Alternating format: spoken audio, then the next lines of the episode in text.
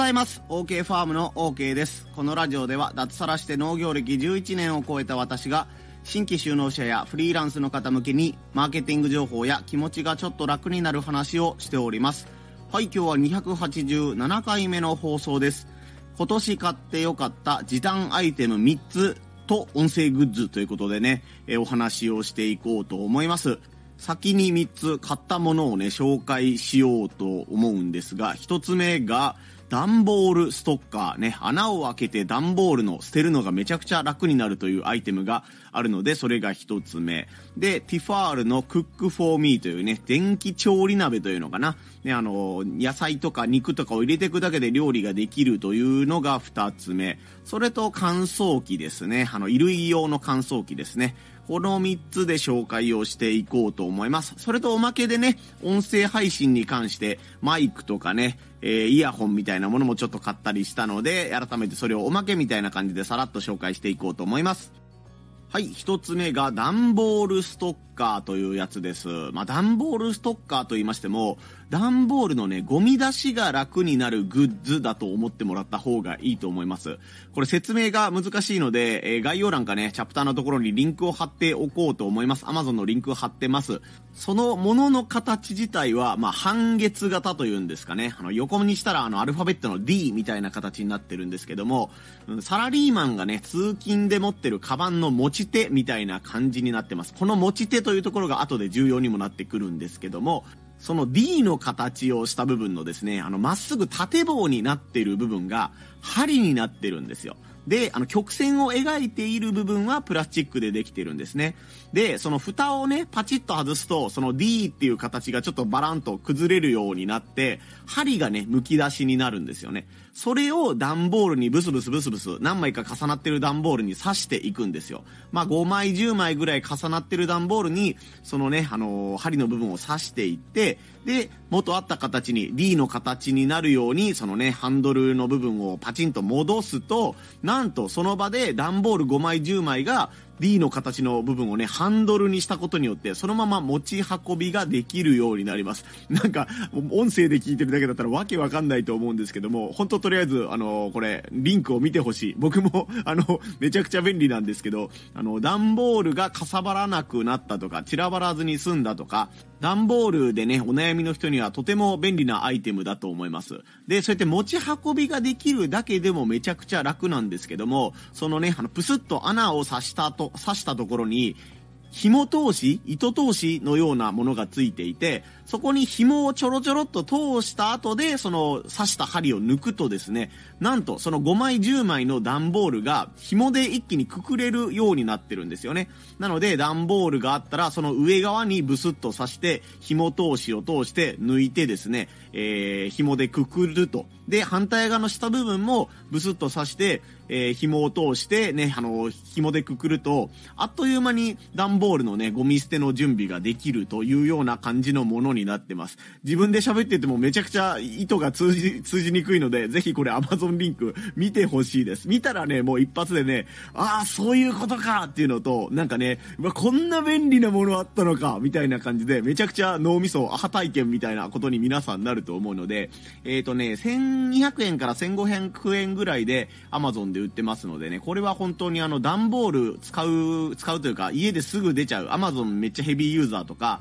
農家さんでね、あの段ボールをどうしてもゴミとしてめちゃくちゃ出ちゃうみたいな人とかには本当におすすめの一品です。これ自宅用に1個買ったんですけども、めちゃくちゃ便利だったので、仕事場用にもう1個、実は昨日の夜追加で買ったんですよね。なので1200円、1500円ぐらいだと思うんですけども、段ボールに困っているという方はおすすめのグッズがこの段ボール穴開けストッカーということで紹介させてもらいました。続いてがですね、えー、料理に関するグッズですね。ティファールが出しているクックフォーミーという電気調理鍋というやつです。まあ、型番としては少し古いと思うんですけども、僕が使っているのと同じものを Amazon か楽天かね、リンクを貼っておこうと思います。まあこれはもともと僕も気になってたところで、ね、妻の方もやっぱりこれあったら助かるよねというか、自分も料理するストレスが減ると思うというふうに言われたので、2万5千円ぐらいだと思ったんですけど、まあそれぐらいだったんですけども購入しました。一番なんかイメージとして分かりやすいのが豚の角煮かなと思うんですけども、ほんとね、豚肉とね、豚肉うまいことをその中に入れて、あの、スイッチピッと押すだけでね、あの、圧力調理までしてくれるので、本当に柔らかい豚の角煮が出来上がるんです。他にもこの時期だったらね、白菜と豚肉を薄く切ったものをね、あの、ミルフィーユ仕立てみたいな感じにして、白菜と豚肉をその調理鍋の中に、まあ、炊飯器のような形をしているものなんですけども、その鍋の中に、うん、豚肉と白菜を敷き詰めていって、蓋をして、ね、開始ボタンみたいなものを押したら、2、30分ぐらいしたらね、えー、一気にもその調理が完了してるみたいなものなので、調理時間そのものが減るという点でも助かりますし、うん、なんと言うんだろう。あの、弱火にしたり強火にしたりとか、そういう火の番をね、する機会が減ったかなと思うので、そういった点でもすごく、えー、調理に対してのストレスが減ったかなというふうに感じています。まあ、あとはその、クックフォーミーの中にレシピみたいなものがね、ついていたり、インターネットで調べたらね、あのー、食べログじゃなかった、なんて言うんですっけ、あれ、あの 忘れたレシピサイト、なんて言うんでしたっけ、これダメ、ダメ、自分で思い出さないとダメ、これ自分で思い出さないとダメ、えー、食レポ、違う、食べレポ、違う、なんだったっけ、あれ、あれあれあれ、クックパッドだ、ようやく思い出した。クックパッドとかにね、ああいうアプアプリとかあのサイトとかにね、クックフォーミーでこんな調理ができますよみたいなレシピ集とかが、えー、出ているので、えー、クラシュさんとかもありますよね。最近ああいうサイトでもうね、電気調理鍋用のレシピみたいなのを公開してる人がいっぱいいるので、そういったものを見たらね、えー、なんかレシピにも悩みにくくなった、こういうのがあるなみたいなので、え、ネタに困らないという風になったのもね、嬉しい点ですね。なのでスーパーとかに行って今日何しようかと思った時に、うん、Cook for Me の取扱説明書みたいなアプリがあるんですけども、それの中でね、食材から選ぶとか、ね、食べたいものから選ぶみたいなものを見て、ね、今日はこれを買おうかみたいな、えー、食材の買い方をすることがあります。まあ、妻の方があまりね、料理が得意じゃないとか、ね、あの、考える時間が少しね、えー、ストレスになるというタイプの人間なので、調理がね、気軽にできるようになったとか、考える時間が減ったというのはね、本当に、えー、助かっているなというふうに思います。これが2つ目の、えー、電気調理鍋、クックフォーミーというやつの紹介でした。3つ目は乾燥機、衣類用の乾燥機というやつですね。えー、うちはあのドラム式の洗濯機じゃなくて縦型のね洗濯機を入れています。まああの、やっぱ価格的にね、あの、ドラム式はちょっと高くて買えないなというのがあったのと、買おうかどうか悩んだ時にね、今住んでいるのがね、あの、広島の中山間地のね、田舎の借家なんですけども、お風呂場というかその脱衣所っていうのかな、脱衣所のところに、うん、どう考えてもサイズ的にドラム式は入らないよねというね、あの、元々の条件が不可能だったというのもあり、ね、あの、乾燥機能のない縦型の洗濯機を使っていました。でもやっぱりあの、冬場とかがね、すごい寒いので乾きにくかったとか、たりとか、子供がね、小学校になってきて、やっぱり急遽、明日洗濯機、洗濯機じゃなかった、体操服がいるみたいなこととかもあったりして、乾かすのがね、すごい、すぐ乾けばいいのにという機会が増えてきたので、えっ、ー、と、乾燥機を買うことにしました。これはちなみにあの、セカンドストリートっていう中古ショップで、あのー、1万円、2万円ぐらいだったかな ?1 万5千円か2万円ぐらいでね、あの、落ちていたので、それを買ってね、えー、持って帰りました。で、今度、あの、置く台っていうんですか？洗濯機の上にうまいことね、あの、その乾燥機を置かないといけなかったんですけども、その乾燥機ストッカーっていうんですかね、乾燥機を置く台が必要だったんですけども、それはジモティっていうアプリでね、広島県でなんかその乾燥機の台を無料で譲りますっていう人がいるのを、まあ、事前にチェックしていたので、えー、ね、あの、そのチェックしてからその人の家に行って、あの、引き取りますみたいなことをさせてもらいました。あの、乾燥機の台を置くのがね、なんというか1万円ぐらいするんですよ。その第、第5時でって言ったら申し訳ないんですけど、ね、やっぱりあの、重たいものを乗せるようになるので、骨組みとかがしっかりしてないとね、いけないっていう、まあ当然ちゃ当然のことなんですけども、なのでまあね、自作するとは言ってもね、やっぱ鉄筋とかを組み合わせて、地震とかがあった時にとかね、子供がお風呂上がりにそれが落ちてきて怪我をしたら大変なことになっちゃうので、まあ本当にやるんだったらね、あの、この台座もしっかりしないよなという、しないといけないよなというふうに思ってたんですけども、まさかのジモティでね、あの、洗濯乾燥機、衣類用乾燥機の台っていうのがピンポイントでね、あの処分に困ってらっしゃる方がいたので、その方のをね、使わせてもらうことにしました。今のところ、ね、乾燥機の方のこのね、もう台の、台の方も問題なく動いているので、とても助かっております。洗濯物を出して、ね、あの、それで洗濯、乾燥機に入れれるものは、そのままね、あの、上の方に、えー、ちょっと広げて、パンパンと広げて干して、干してというか、あのね、あの、シワを取って、中に入れて、そこからね、ぐるぐるぐるぐる回すだけで、まあ、1時間だったか1時間半ぐらいだったかで、まあ、大体ね、いい感じに乾いてくれる。で、どうしてもやっぱり物によっては乾かないこともあるので、まあ、そもそも乾きにくいものは、もうストーブのある部屋に持って行って冬場だったら乾かすとか、まあ、あのね、あの、2回回すですよね。あの、ちょっと電気代もったいないかなとか思うんですけども、えー、その乾燥機に2回入れて乾かすみたいなこともやっています。洗濯をね、干しに行く場所がね、洗濯機から結構遠いんですよ。2階、1階が日の当たりが悪いので、2階まで持って上がらないといけないんですけども、ね、あの、洗濯機が終わったら2階に行って、そこで干してっていうので、ね、また、えー、ね、あの、寝る前に、えー、ね、というか日が暮れてから、またそれを持って降りてっていうのはかなり大変だったんですけども、この乾燥機のおかげによってね、えー、時間的にかなり楽をさせてもらえるようになったので、これもまあ2万円仕事かかっちゃったったんですけども、買ってよかったな、時間を生み出すことができたな、ということでかなり良、えー、かったな、というふうに思っています。これが衣類用乾燥機の紹介でした。確か日立さんの乾燥機だったと思うんですけども、ね、アマゾンリンクこれも貼っておこうと思いますので、まあ新品だったらこのぐらい価格がするのかっていうのも皆さんチェックしてみてください。あと、時短という意味とは少し離れるんですけども、ね、あの、音声配信に関するグッズも2つ3つ紹介しておこうと思います。今年僕はね、音声配信をすごい頑張るということにして、スタンド FM というところで音声配信をしていたんですけども、8月からこのボイシーの方でもお話をさせてもらえるようになったということでね、審査を通ったという形だったので、ね、自分に対してのご褒美、プラス、リスナーさんにね、少しでもいい環境でというか、いい音で、僕の音声配信を聞いてほしいなという思いからマイクを新調しました。結構高かったです。2万円から2万5千円ぐらいしたのかな。えー、ブルーイエティ X というね、あの、音声配信やってらっしゃる方だったら、あ、あれかっていうわかるよね、えー、かなりね、あの、有名なメーカーのマイクを使っています。この日頃僕のボイシーのね、リアルの人間関係で聞いてくれる人が何人かいるんですけども、その人にね、マイクを買い替えた後に、あのー、久々に会った時にですね、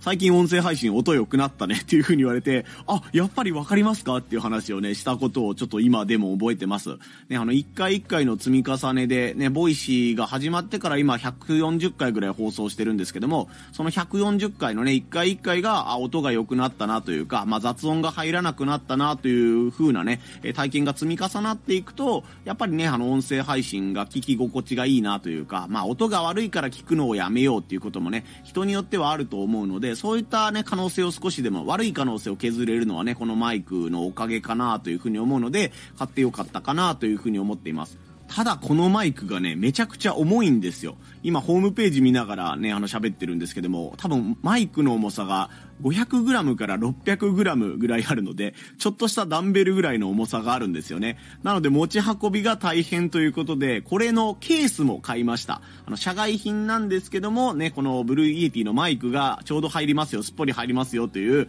ケースを買ったんですけども、そのケースがですね、まあやっぱ専用というだけあってというのと、他にあまり作っている会社がないということで、このケースがね、6000円ぐらいぐらいしたんですよ。高って思いながら Amazon ポチったんですけども、まあやっぱりこうね、実家に帰る時にも毎日1日1放送やるっていう風に決めてるので、せっかくならいい音でという風に思ったりとか、ね、自宅と農業をやってる作業場の方に持って行って、えー、ちょっと収録したりすることもあるので、そういった時にね、この 600g ぐらいある重いもの、しかもぶつけたらね、かなりやばいものをね、持ち運ぶのも、いちいちその時にストレスがかかるのも、結局ね、イライラしたりね、あの、壊したり、事故をしたりする元なので、えー、6000円ぐらいのケースを買いました。まあ、後悔はしてないです。本当にね、あの、すっぽり四角に収まるようなケースになってるので、重ねておいたりとかもしやすいし、今のところね、中のものが壊れているとか不安な様子はないので、まあ、ケースも合わせて買ってよかったかなというふうに思っています。えー、リンクをね、どこかに貼っておこうと思うので、このね、ブルーイエティとケースも音声配信やっていて気になるという方はぜひチェックしてみてください。それとおまけであの、Bluetooth イヤホンですね。これは音声配信というよりかは自分が聞く方なんですけども、Amazon でね、僕が5年ぐらい前に買ったあのイヤホンが壊れたんですよ。まあもともと壊れかけていたところで僕が間違えて水没させちゃって完全にダメになったんですよね。で、前と同じものが Amazon にまだあったのでそれを買ったんですけども、やっぱりね、めちゃくちゃそれが使い勝手がいいんですよ。で、あの、僕のラジ音声をね、いつも聞いてくれているあの、たしずんさんという方がいるんですけども、その方もね、僕が使ってますよっていうことでね、試しに買ってみてくださったらしいんですけど、電池持ちがめちゃくちゃいいですねってこの間コメントくださってて、やっぱりそうだよね、僕の勘違いじゃなくて他の人の届く分もめちゃくちゃ電池持ちいいよねっていうふうに思って、ね、自分はこのなんかいいイヤホンないっていういうふうに言われたら、この無名メーカーみたいな感じなんですけども、このイヤホンをおすすめしてます。片耳につけるタイプでね、ちょっとなんて言うんだろう、3センチ、5センチぐらいのシュッと伸びてるような感じなんですけども、まあ、ボイシーとかね、ラジコとか、音声アプリを聞けるのはもちろん可能だし、まあ、YouTube とか、まあ、普通にイヤホンとして使うことももちろんできます。で、マイクももちろんついているので、電話がかかったらね、音声を中断して、電話に出てね、通話するということも可能です。あとまあ2台同時接続もできるんですよね。僕はあの仕事用とプライベートで2個スマホをね、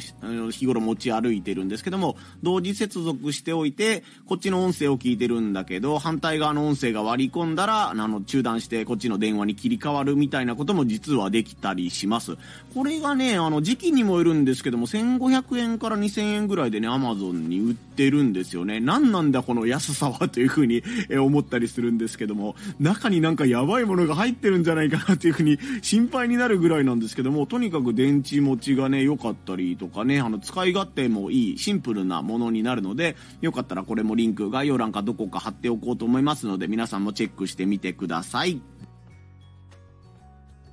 はい、ということで今日は今年買って良かったものみたいなお話で、えー、何を何をおさらいですね。何、何があったかな。えっ、ー、と、段ボールストッカーかすいません。段ボールストッカーがあり、の調理、電気調理鍋、クックフォーミーっていうやつがあって、ね、乾燥機ですね。衣類用の乾燥機。それとおまけのような形で音声配信で投資してよかったものみたいな感じで、ブルーイエティのね、マイクとケースを紹介させてもらいました。まあ僕はこのボイシーでもよく言ってるんですけどもね、あの、時間をやっぱり大切にしていきたいよね、というふうに、この37歳にしてね、よく思うようになりました。やっぱりお金持ちの方もね、全然お金がないよっていう方にも平等に与えられるものは、本当にこの24時間というね、自分の時間だけは絶対平等に与えられるので、その24時間をね、全然ね、あの、自分にとって価値のないっていうことはないんですけども、なるべくなら作りたくない時間にね、割くよりかは自分分のやりたいことができる時間にね、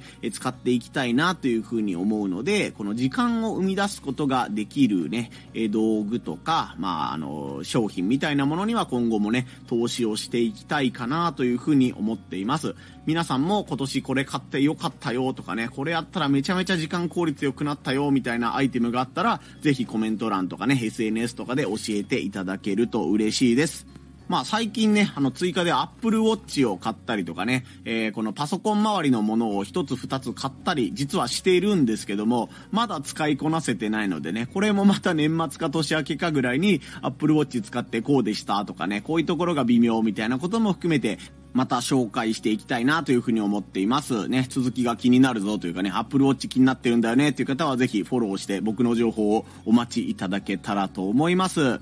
まあでもこうやって買い物をしだしたらめっちゃ楽しいですよね。アマゾンとか楽天とか、えー、ね、あのー、インターネットでこう、いいものがないかなっていうのを探すのも楽しいですし、昨日も用事があってセカンドストリートに行ったんですけども、ね、中古ショップみたいなところもあって、あ、こんな商品があるんだっていうのとかね、いや中古だったらこんな値段でね、落ちてるんだみたいなのもね、探すのが楽しかったりもするので、まあ、お金がポンポンポンポン使えるような状況ではないんですけども、やっぱりね、いいなと思った時には、えー、ね、それを実際に買ってみて、こう皆さんに感想を伝えてみて紹介するみたいなこともまた少しずつやっていけたらなというふうに思いますので、ね、今後とも OK ファームの応援をよろしくお願いいたします。